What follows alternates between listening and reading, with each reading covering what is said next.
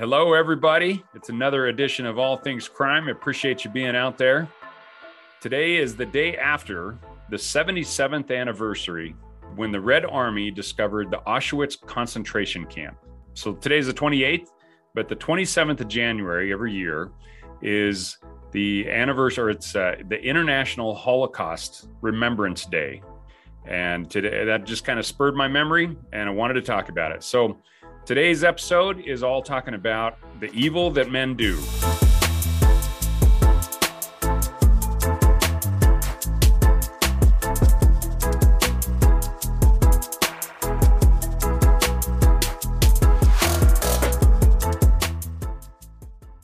So, first of all, I need to apologize for uh, being a little gap in between episodes. I had a little bout with COVID, and it wasn't so much that uh, it, it warmed, well, it wore me out. I was like laid out for about uh, 24, little over 24 hours. And, but the biggest problem was my voice. I just, uh, it was amazing. I could have sang some serious Barry White with how deep and grumbly and sore it was, but uh, didn't want to put you guys through that. So, uh, just uh, held off on making this episode for a little while. But as you can see, if you're watching this on the YouTube channel or on Rumble, uh, instead of listening to it, uh, well, first of all, if you're just listening to this on a podcast, I highly recommend uh, continue listening, obviously. And while you're there, uh, hit that, you know, smash that um, follow button so that you never miss an episode. But also make sure you check out the video on YouTube, either YouTube or Rumble and uh, because I'm going to be sharing a lot of pictures today of um, not necessarily Auschwitz, but I I was able to a number of years ago visit the Hanoi Hilton, and it, it so it, the theme of today all kind of ties together. So yeah, definitely if you get a chance, go check out those um, uh, the videos, and you'll you'll see some pictures of especially the Hanoi Hilton that I was able to visit a number of years ago. The and, and the bottom line is the evil that men can do is truly staggering. And if you've never visited these places you absolutely you you have to. Uh, the the life lessons that are involved with actually just visiting these places especially if you can take your family they are just staggering. And so highly recommend it. Um, you you will never forget it. That that much i promise you. So, first of all, you know, it's interesting that evil and weak men crave control and power, and, mo- and they get their power over their control. And so, the easiest place to do that uh, that, I, that I've ever seen, especially on a mass scale, is through political power. And it's interesting that people will take misery of others and use it to their advantage to get people and manipulate people into doing what they want uh, what they want to accomplish and so a lot of times they'll they'll use others as opposed to doing th- things themselves. And to me you know manipulating and shaming and guilting and and but using uh, the the goodwill of other people to accomplish your designs to me that's there's so much wrong with that. I, it's just it's just difficult for me to even explain it. But Let's talk about, in particular, what happened in 1939, in right before you know, as World War II was shaping up. So, first of all, the the German people, and most of you know this kind of history, but I, I wanted to uh, briefly go over it. The German people were really suffering. There was a lot of poverty because they were basically stuck with the bill of World War One. Now, whether or not that was justified is completely irrelevant the bottom line is the people were miserable, they were in a depression, and Hitler was a smart enough politician and evil enough to actually go after that misery and shape it and direct it. And that's honestly, that is how evil people operate. And not only do they focus it, but they typically do it against another group of people. You know, they have to control, and most control is over other people. So they they they'll manipulate, they'll divide and divide and conquer and that's exactly what Hitler did. He started focusing the anger of the British or of the German people to toward the Jewish people and saying that the Jewish pe- population was the cause of all this all these problems and that was kind of the the beginning of i mean there's there's tons and tons of little steps but that that thought process was kind of the beginning of the holocaust and and and then you add on top of that the weak leadership of europe at the time and especially chamberlain now chamberlain was the prime minister of the uk and this guy was the epitome of an appeaser. Now, what I mean by appeaser is they basically um, they're the the ultimate politician that they actually believe that someone else's word or someone else's signature on a piece of paper actually means anything. It's almost like today, you know, looking at Russia and and the crazy things that's going on with the Ukraine Russian border right now. And some people actually believe that what Putin says uh, is legit, that he actually means it. And I, evil people don't operate that way. They they don't. Their word is not. Their bond is just a complete fallacy. So people like Hitler, people like Putin, uh, and and other leaders throughout history, you look at them, and you you find out they all kind of follow the same pattern. They use mass media. They they require kind of a uh, when I say ignorant, I don't mean uh, unintelligent or or uneducated. I mean uninformed. So they use they have to use and, and control the media because that's how information gets out. So they control the narrative, they control the media, they twist facts into you know they'll they might use something like a scenario that is legitimately happened but then they'll twist as to why it happened and to whose fault it is that happened.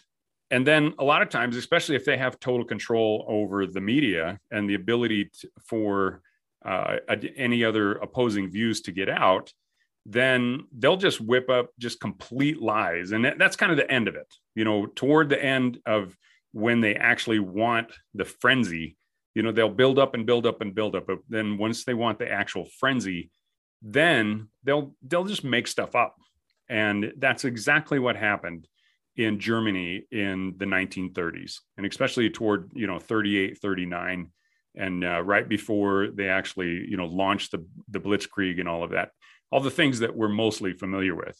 Now, the reason I bring this up is when you think of in the context of the Holocaust and the horrors of the Holocaust, how it you know you can't you can't assume, and, and I think it's I think it's beyond.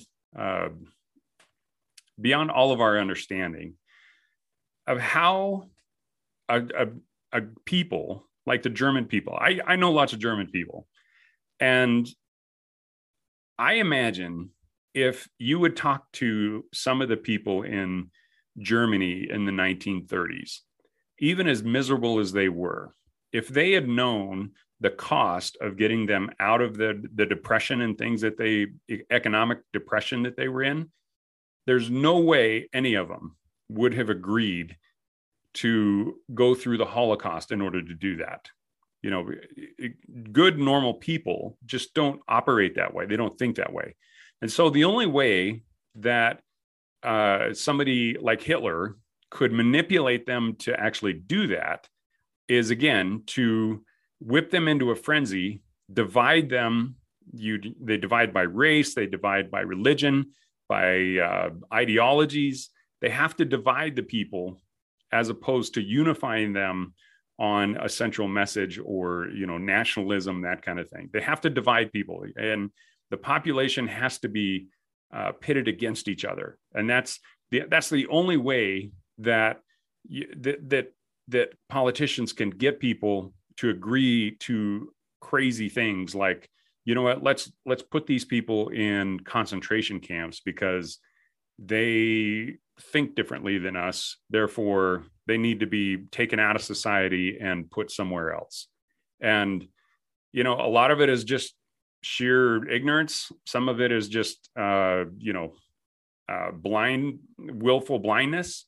But regardless that's the way using you know guilt and shame and manipulation that's how these evil especially politicians but that's how these evil leader types uh, have to operate. Because otherwise they would never get normal uh, functioning you know loving people to do those kind of acts like what the the the people you know especially the germans in world war ii time did against the jewish people. And the whole reason that we have this holocaust remembrance day is so that the world never goes through that again now it's interesting that there's so many people uh, and different different groups and things especially those that are that are uh, anti-semitic that want the Holocaust Remembrance Day to go away.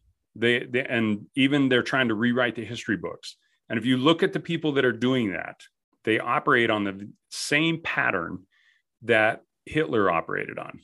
And then you look outside of that and you look at seemingly reasonable people that are in positions like the UK uh, Prime Minister Chamberlain, who you know, he's the one that went over to Germany, met with Hitler.